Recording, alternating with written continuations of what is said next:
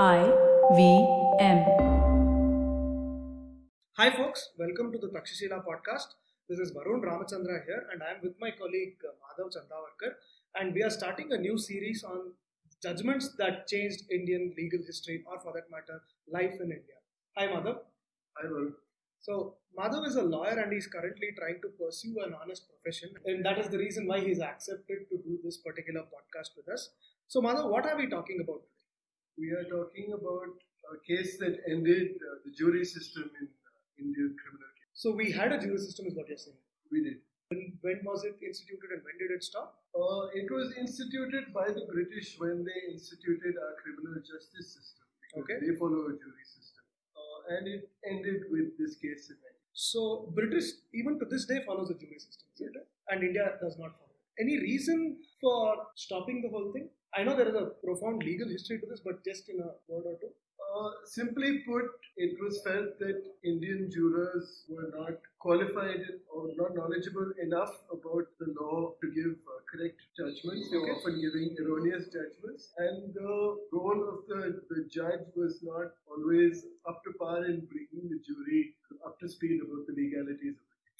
And in a jury system, uh, folks, we are in our office in Bangalore, and there will be some ambient sound, so please bear with us. Madhav, the process of identifying who the jury members are, how is this done currently? Um, but there is no jury system. Not in India, I mean, in, in Britain. Well, it's generally done uh, via a, a random lottery from citizens who are not otherwise disqualified. Say, like a convict cannot Okay. on a Mhm. jury. And then uh, what happens is that there is a formal selection of the jury members where uh, both the prosecution and the defense have to agree on the jury members.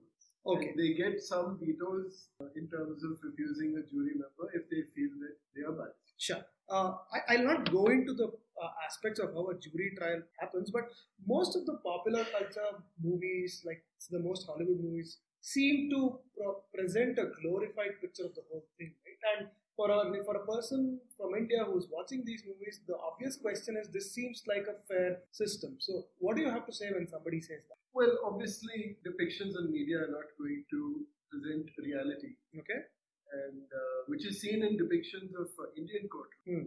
the Uh, elaborate. the uh, elaborate uh, Drama. protection, me lords, is Yep. something that no lawyer actually said. okay, And so you're telling me all of that is entertainment, entertainment, in fact, the, the jury uh, affects the depictions of uh, legal uh, scenes because in uh, American courtroom dramas, the jury functions as the audience. That is, a layperson who doesn't know the technicality. Okay. So, what prompted uh, Indians, if I can say, to stop the jury system? Well, even before this case happened, which is the post-independence case, there were multiple reports on how Indian jurors were repeatedly giving erroneous judgments.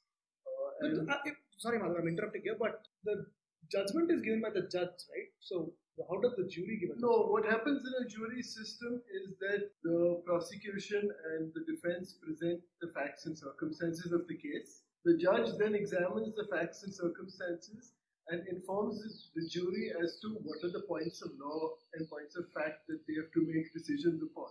And then the jury sort of debates those points and arrives at a verdict. Okay. And then it's the role of the judge to pass the sentence if So, the person is Where was the mis- where were the mistakes happening in, in the Indian court? the mistakes were happening uh, in the sense that a lot of uh, class and religious biases were sort of affecting decisions rather than the points of the case. Okay. Either the judge was not giving directions to the jury accurately, nor were they being followed appropriately. So there are multiple areas in which uh, the jury system fell short. Okay.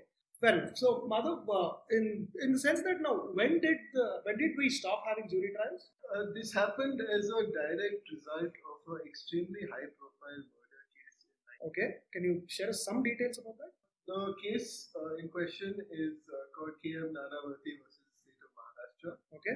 It involved, uh, I think, a military officer, Navy, unless I'm mistaken, Mm-hmm. uh, who was married, uh, he was a Parsi gentleman who was married to an English woman. Okay. And uh, he was constantly being posted uh, outside of Bombay. Mhm.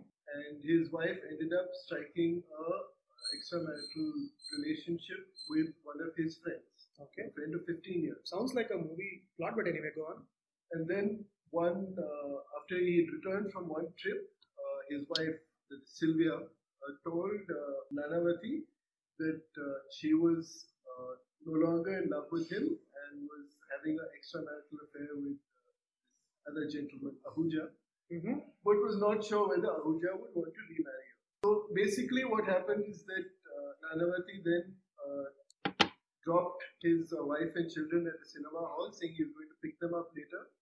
Went to uh, the barracks, uh, picked up uh, his revolver and six cartridges under false premises, and went looking for Ahuja.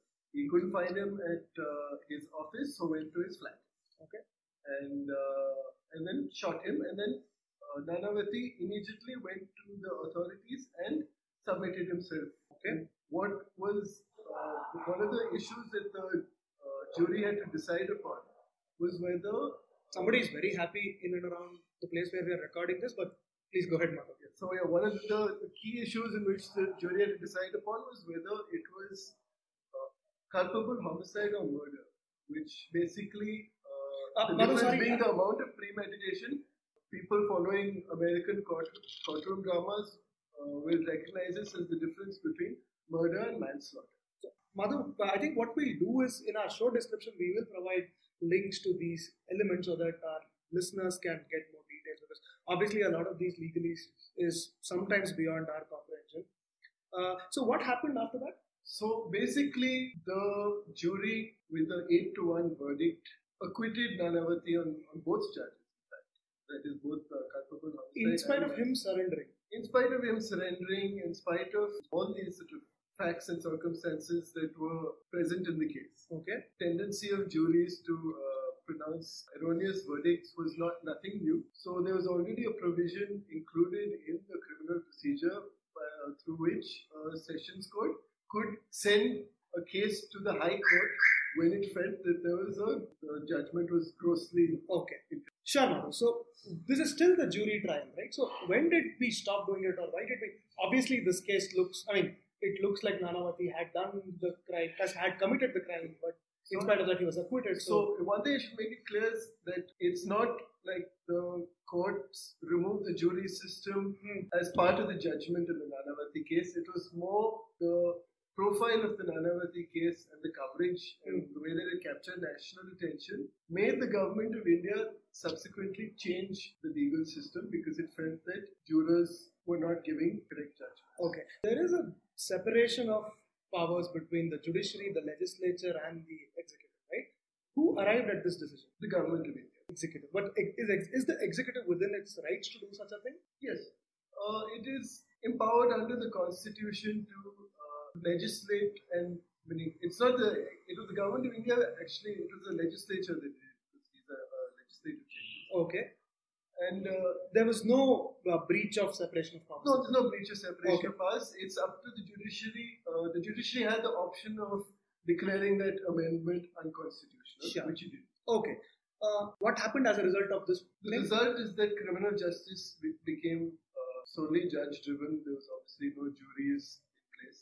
And Oh. the effects that this has had is that the legal system has become a lot less personal and emotional and become a lot more drier and technical, uh, which is in when many you, ways com- when you compare it with how it was earlier. how when you compare it to a jury system because uh, in- invariably when a jury is deciding uh, verdicts elements of emotion and uh, the narrative of the case become much more important than if it's solely on a technical decision by judges Okay. Madhav, I have a question now. So, what is the difference between a constitutional bench? I've heard in various in various places that uh, this is a constitutional bench is one only found in the supreme court so the supreme court uh, has two roles it's the, the, the final court of appeal okay. uh, and it's, it's also the interpreter and protector of the constitution Oh, so it is not a jury. it's not a jury no. Okay. And even there, I've heard verdicts like three to two or five to one. So, so bas- the basic principle is that when the Supreme Court is hearing a case which uh, pertains to matters of constitutional importance, say like fundamental rights like freedom of speech, reservation, or equality, or something like that, the court has the option of uh, referring it to a constitutional bench, which is a bench of at least five justices. Okay. Sure, we'll, we'll not get into the details. We, we intend to keep these podcasts at a length of 10 to 12 minutes. Madhav, do you have anything to add? Uh, two things. One is that the decision to remove the jury system is uh, illustrative of just the general approach that the Indian state ha- has towards its citizens. Okay. That is uh, one of we know better or you are not educated. The all pervasive all union. pervasive uh, union that basically says that the, the citizens are illiterate and uneducated, and therefore we need government systems to Okay. uh, address this imbalance. This can be seen in other areas like uh, the approach to censorship of. Fair enough. And you've recently written a piece on the censorship in print, right? Yeah. And the other We will put we will put it up in our show description. and, and the other point I'd like to add is that the removal of a jury system also removes the relationship of the average citizen with the law. One of the positive effects of a jury system is that the average citizen has a working and functional relationship with the law that is beyond themselves, That is Okay. not uh, a factor of them sort of signing a contract or committing a criminal offense. And through the instructions by the judges, I think citizens have a much more grounded understanding of legal systems. I think that Okay. is currently lacking in the country right now, and the jury system would help address that. Sure. Finally, Madhav, I want to, I mean, I want to put you on the spot if I can. So, what do you think? Should we have the jury system? Should we get it back? It's a complicated one. Um, Well, yeah. Because I think, as far as the original arguments about the average Indian uh, and their knowledge of uh, legalities, it may not be perfect, but I think it's definitely much more than it was in 1960. Uh, so maybe uh, efforts can be made to, uh, before it, starting a jury system, at least creating awareness about uh, the, legal system and some of its uh, peculiarities. Okay. But at the same time, the judiciary is facing massive amount of backlog. Okay. And a task such as uh, reintroducing the jury system would, would only add to that backlog at this stage. Fair enough. So, in conclusion, In conclusion, uh, there are both pros and cons to instituting the jury system. My personal opinion is that there are higher priorities within the judiciary in terms of reforms. sure. Finally, to end the whole thing, do you have any reading recommendations or any visual arts recommendations for our listeners in and around this particular case or generally about the judiciary? Because since we continue, we plan to continue this in, as a series, it would be uh, would be very helpful if we can provide certain reading recommendations. As far as this case is concerned, because it's also quite a filmy case with a lot of uh, scandal and, and it's quite uh, interesting in that sense. Uh, just reading up on this case itself, the, the Wikipedia itself uh, page uh, is a nice place to start. Sure. And uh, it can be interesting to see uh, just the, the, the relevance of jury systems in, in other countries. 12 Angry Men is probably a good movie recommendation. Yeah, that is uh, the sort of go-to movie as far as juries are concerned. But I would like to uh, add that as great a movie as that is uh, thematically, and how it shows the internal conflicts of how a jury uh, decides questions of law, Mhm. legally speaking, it is not correct at all. Meaning the issues on which they decide uh, the case are not based on uh, accepted principles of evidence. Fair enough. A fantastic movie, but slightly far from reality. As most depictions of uh, courtrooms are. Sure. On that note, we'll end this first episode of our series. Folks, do join us next time where we'll be discussing another interesting case in Indian legal history with Madhav. Thank you.